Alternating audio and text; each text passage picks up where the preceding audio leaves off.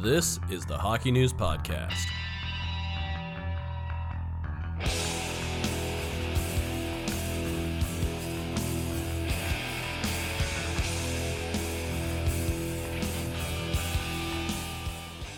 Welcome to the Hockey News Prospect Podcast, brought to you by BetMGM. I am Ryan Kennedy.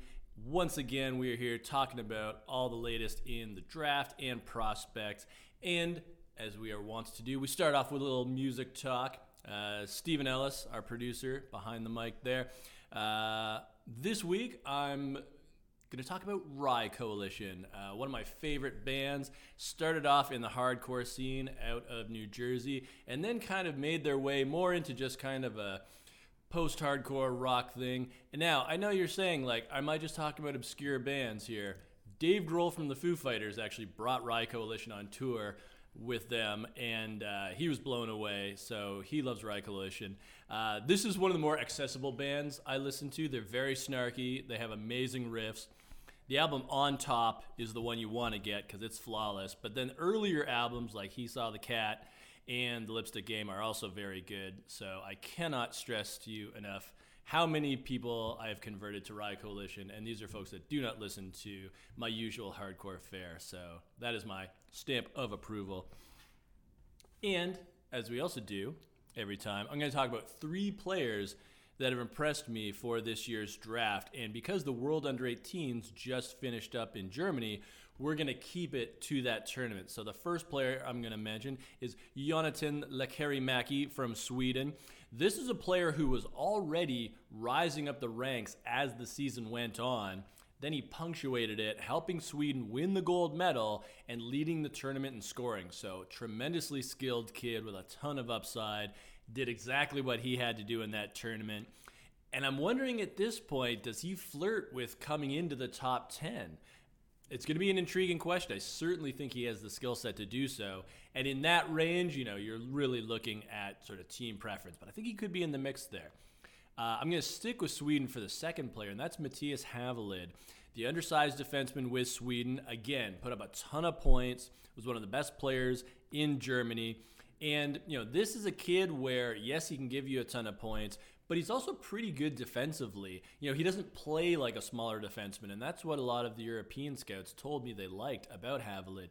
Now, it also helps that he had an amazing World Under 18s, uh, so it'll be interesting to see where he goes. And I'll finish up with Isaac Howard from Team USA. The Americans came second, obviously, uh, taking the silver medal. Uh, but Howard was just a bulldog all tournament. And this this goes to you know what he's been doing all season long for the national team development program where you know he's got that motor he's in on pucks and you know you can get him on breakaways and he will produce you know he's had very good numbers this year he had great numbers in germany for team usa um, he is a university of minnesota duluth commit so you know he's going to a great program and it'll be really fun to see where he goes. I, I, definitely think he's a first rounder. Now, how high does he go? That'll be very interesting. He's not the biggest kid in the world, but we've seen a lot of players succeed uh, with smaller frames in recent years. So his production and his motor, I think, are going to help him quite a bit. Now we are going to go to your questions. So, Stephen, tee me up. I just uh, downloaded music from. Uh Rye Coalition. Nice. After you pick. Also, uh, you mentioned Turnstile at, at, some point. Was it on the show or was it on Twitter? You know, it's funny. I've mentioned them a couple of times, but I think one was a podcast that we lost. Oh yeah, okay. Yeah, but Turnstile, they're humongous right now. I, have been listening to them. I, I, I guess I'm like I like them, but how did they get popular? Like, I'm not really sure because I'm old, but uh, you know, they were a band that was pretty well revered. I think in the scene for years now, and then attention just kind of came on them. And I will say, you know, like with Turnstile, a pretty palatable sound as well. Like not typical of, you know, like a like a scene hardcore band. You know, like the vocals are, you know, pretty easy to get down with, and you know they have a lot of good. Uh, you know breakdowns and they're not too too fast so i understand why they could sort of break through yeah, it's like I, I, had never really heard of them, and then all of a sudden, like they're on TV and they're all totally. these things. It's like, wow, really good for them. Yeah. So that's pretty cool. Yeah. All right. So first question comes from Ricky Zanata. Mm. Which prospect helped their draft stock the most at the U18s? A great question. And this is a player that I uh, obviously did not mention in the top three because I knew this question was coming. Jiri Kulich, who played for Czechia uh, at the World Juniors, and they had a fantastic run. Uh, ended up going to the semifinal. But Kulich, uh, I mean, he put up a ton of points for them.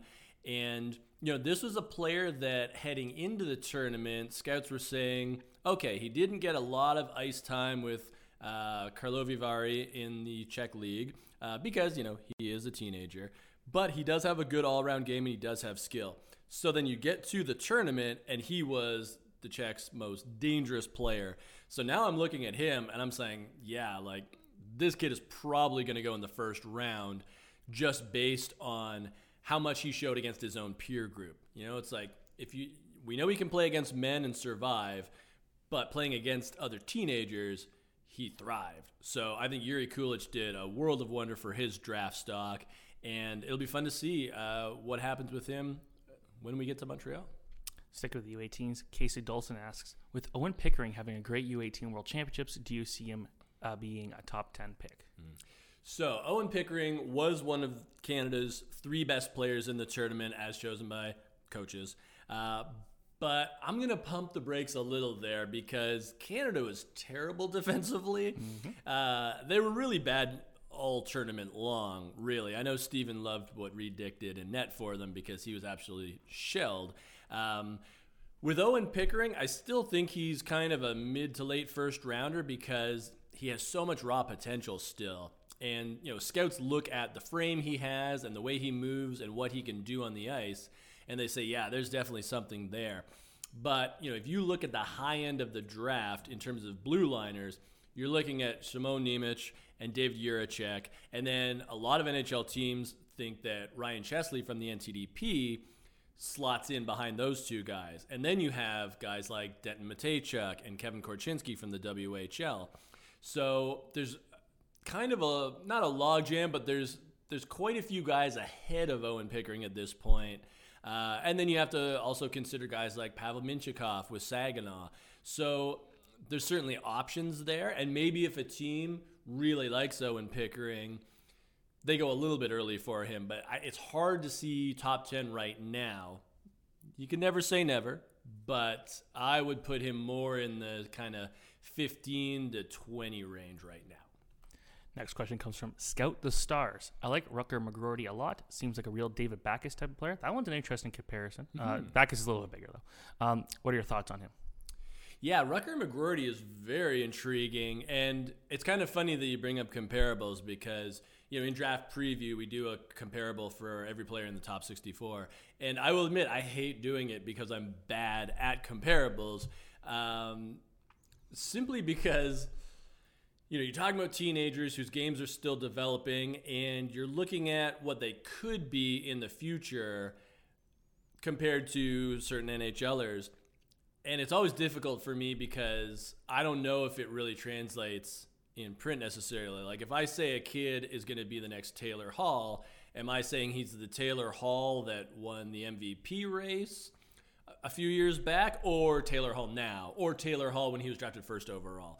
Uh, so for me, it's fraught with peril. But with Rutger McGroarty, the player I'm kind of looking at, and maybe I'm totally off base, is Mark Stone.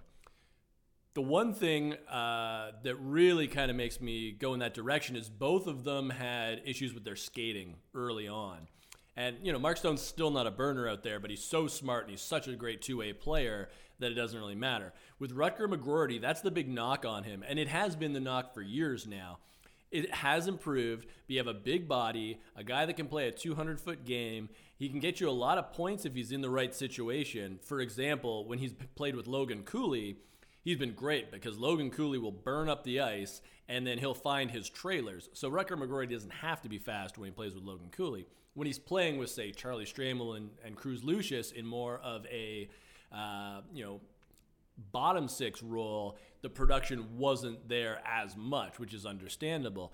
But you could use McGroarty in that capacity because he has that great frame. He can be physical. He can do a lot of stuff out there. So, you know, Backes is interesting. And again, to me, you know, given that I'm not great at comparables, I see Mark Stone uh, mostly because of the skating. Uh, and that's why McGroarty is probably a player you see in the second half of the first round rather than the first because it is a concern for scouts. Alrighty. Uh, CBJ Dog, what type of player will Kirill Marchenko become?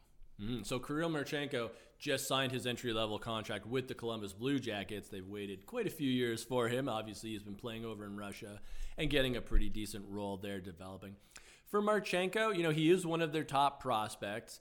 And, you know, based on his frame and the skill that he brings to the table, I see a top six winger. Most likely a second line winger, but with the potential to maybe be a first line winger because he does have a, a, lot of experience against men. It'll be interesting to see what Columbus does with him next season. Can he catch on with the team right away? Does he spend some time in the AHL just so he can kind of get his feet under him? You know, the Blue Jackets are rebuilding. They have some pretty nice pieces right now. And, you know, when you think about Cole Sillinger and, and Kent Johnson, um, you know, there's uh, some pretty great high end there, and potentially, you know, Johnson's been playing a lot of wing, but he could play center. Sillinger, obviously, uh, you know, can play center and, and, was, I would say, their best pivot this year, uh, outside of Boone Jenner, who again is probably more of a winger uh, in a best case scenario. So with Marchenko, I think you know you want him in a scoring role. I think he could probably play a bottom six role as well, but it's not ideal. So it'll be fun to see what happens in the fall, whether we see him in the AHL or we see him full time with the Jackets right away. Next question comes from Rudolph had a blue nose. Did you know that? Mm. Fun fact. Do you think Michael Misa is going to be the real deal? I think there's a lot of potential there. And Michael Misa, um, for those who don't know, just got exceptional status to join the OHL a year early. And, you know, that's what Connor McDavid did. That's what Shane Wright did, John Tavares, Aaron Ekblad, uh, Sean Day. And uh, so Misa went first overall in the draft to the Saginaw Spirit. So he'll go down there next season. I mean, from what I've seen live of this kid, he has skills that you literally can't teach. Like when I watch him, you know, he kind of reminds me of Connor Bedard, where if he has the puck, he's going to find a way either to put it in the net himself or set up one of his teammates. And even in situations where he doesn't have a lot of time and space, his mind and his hands move so quickly that he'll find a way to get it done. And we saw that in the OHL Cup final where, you know, his team, uh, the Mississauga Senators, won the tournament over a very good Toronto Junior Canadian squad. Misa had a hat trick and five points. He passed Connor McDavid in the OHL Cup record book for most points in a tournament. He had 20 in seven games, not too shabby. And Misa was great. So the only concern with him right now is he's like 5'10 and 150 pounds. That's going to be tough for him next year. Obviously, a big summer ahead for this young man. And again, I mean, he's going to be the youngest player in the league, so that's understandable. But I would love to see him put on at least 10 pounds this summer and and make it you know as muscular as you can. Uh, because you know, I mean, the OHL is a it's a tough league, and you know Malcolm Spence, who went number two to Erie, there's a kid. He's already about six foot two. I think he's probably what Stephen buck seventy. Sounds right. Yeah. Yeah. So you know he'll probably be 175, 180 pounds when he goes to the Erie Otters next year. You know he'll probably have more success early on uh, just because the physical nature of the league won't be as imposing to Spence as it is to Misa. But it'll also be interesting to see what Saginaw does over the summer. Do they bring in some players to complement Misa right away? Um, you know, it's going to be a big summer for that organization as well, just sort of setting the table because they know they're going to have Misa for three years, just as Erie will have Spence for three years because he's a late birthday. So both of them will be eligible for the NHL draft in 2025. Can't wait for that. That is gonna be fun. That's gonna be hot. Also worth noting, so like we both like Ty Nelson. Ty Nelson's a pretty small guy, mm-hmm. and it took when he got to the OHL, it, it, it was tough at first. I felt like he was yeah, not, and as a defenseman, too. yeah, that that's tough to be a small guy. So Misa's got a little bit different situation there. Um, obviously, he's coming in a year younger, um, but kids of this age are still growing. Very true. I didn't at that age. I stopped growing at 13. But some do. Well, and you know, you always go back to Mitch Marner. When London drafted him, he was five seven and like 135 pounds mm-hmm. or something like that. And obviously, Mitch Marner's he's not, still not huge, but by the end of his OHL career, he was already like 5'10, 5'11. and you know like 165 170 pounds and obviously he's had no problem in the nhl so yeah when you're talking about kids that are like 15 16 years old obviously you it's kind of funny a lot of times scouts or gms will be like well his, his dad's tall or his mom's tall or it's like well they played sports and uh, so there's a lot of projection where it's like well okay we think he can be 5'11 or maybe even six foot when when all is said and done but hey you never know that some players can be small and still thrive, but that's typically not the norm. You don't see a ton of five, seven, five, eight guys kind of thrive. it's but tough Michael Misa is an incredible talent. Yeah. Speaking of that, he got exceptional status, which brings us to the question from Sherman. Uh, seems like we're always talking about players searching for exceptional status, and it's been a couple years between the OHL and WHL that we've seen it. Mm. Uh, should the OHL look uh, towards what the WHL is doing and draft players a year earlier and allow them to play some games a season early? It's an intriguing concept. I would actually kind of flip it on its head, though, and say that the WHL should get in line with the O and the Q and draft players a year later and just have them go in. You know, right now in the West, you do have that uh, CSSHL league where you have all the sort of like. Uh, school slash like the sort of athletic school programs like Okanagan and the Edge, uh, where these kids are sort of hot housed, where they you know they get their high school education, but they're at the rink all the time. Um, so it's a lot more sophisticated out west than it used to be. And you know when I look at Ontario, especially the Greater Toronto Hockey League, which is it's it's the best minor hockey league in the world. Let's face it. The amount of talent that comes out of there is just wild, and it's not just because of the fact that Toronto and the surrounding area has a lot of talent, but you also get kids from Ottawa coming, kids from Peterborough. You get kids coming from Russia who will, you know, come early so that they're eligible for the OHL as local players and not imports, uh, which is sort of a bonus for the team that ends up drafting them. So you get a lot more co- concentrated talent in the GTHL than you normally would, uh, just based on you know the population. Um, so for me, I think it's okay because this year we heard that there was maybe three players going for exceptional status. Michael Misa got it, but there was also rumors about uh, William Moore, one of his teammates, and then Ryan Roobroeck, who played for the London Junior Knights. So, you know, what happens next year for Moore and Roobroeck? Well, you know, Roobroeck's playing in London, which is not part of the GTHL, but he could move teams. He could move to the GTHL. And then he's playing against top competition as well.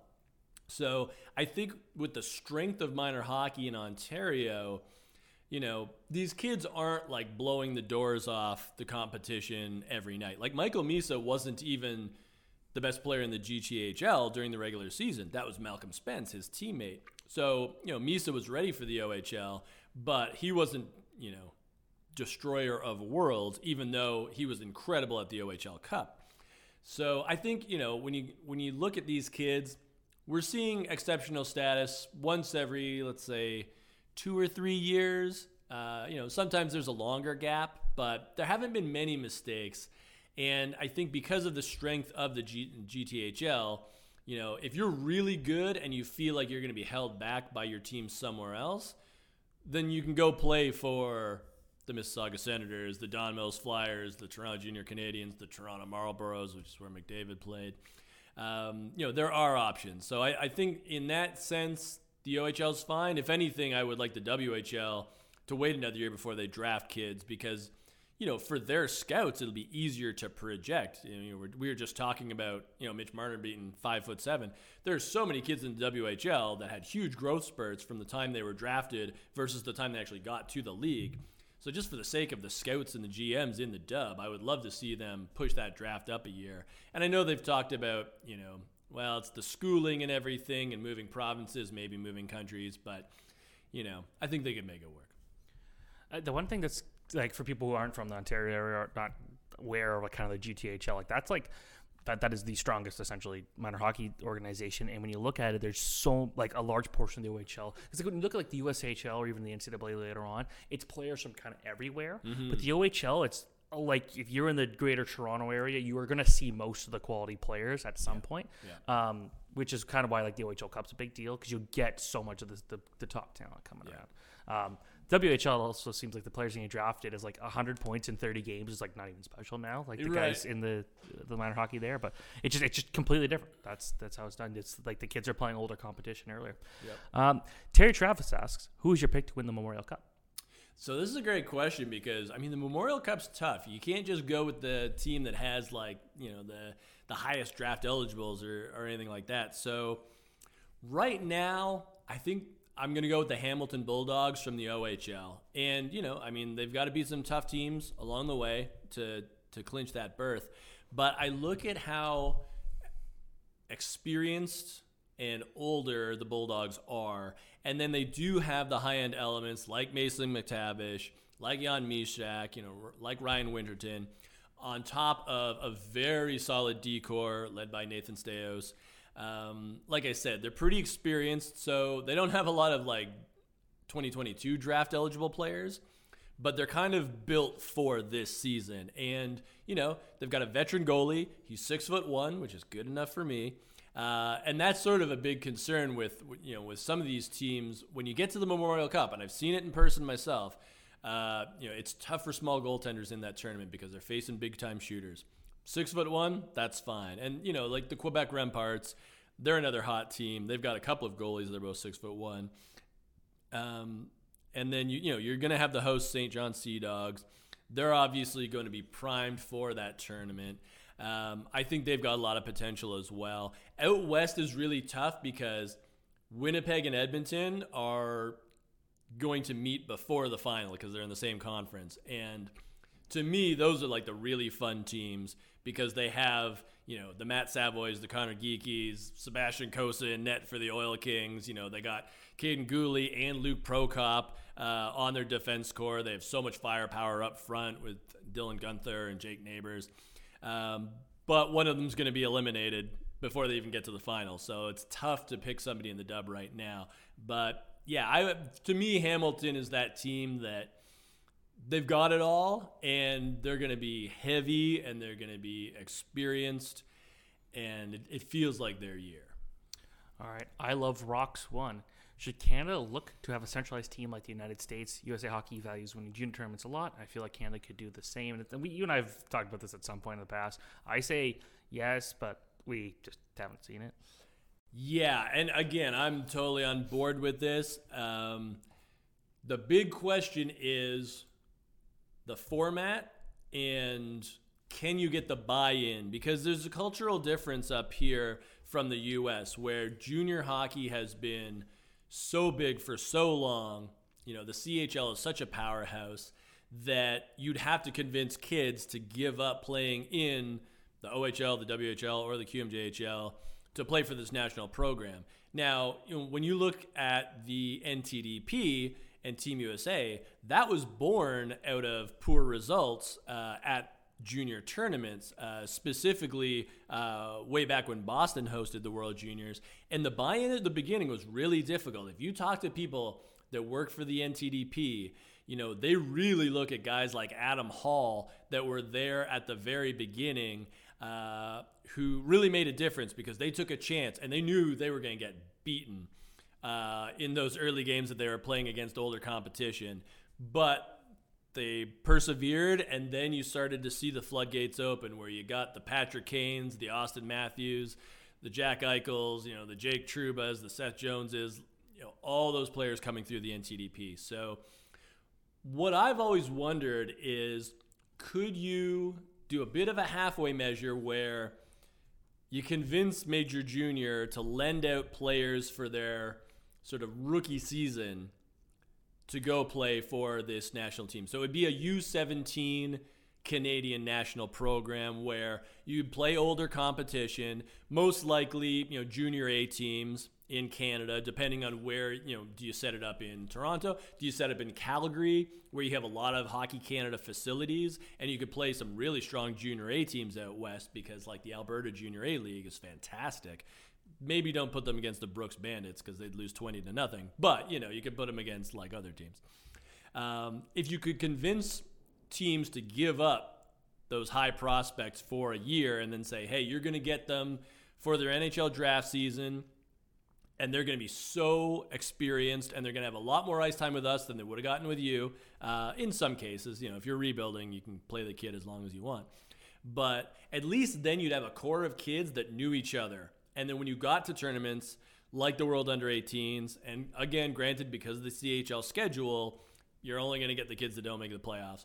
Um, but when you get to those tournaments, then obviously you have a lot more built-in chemistry than you do now where you know it kind of feels like no matter what tournament hockey canada is looking at at the lower rungs you know you'll have situations where they bring in sort of like 60 kids and put them on three different teams for like the world under 17 challenge and things like that and so you don't really get any sort of chemistry because you never you know the final team once you get to the world juniors is 22 23 guys uh, same with the World Under 18s and the Hlinka Gretzky tournament.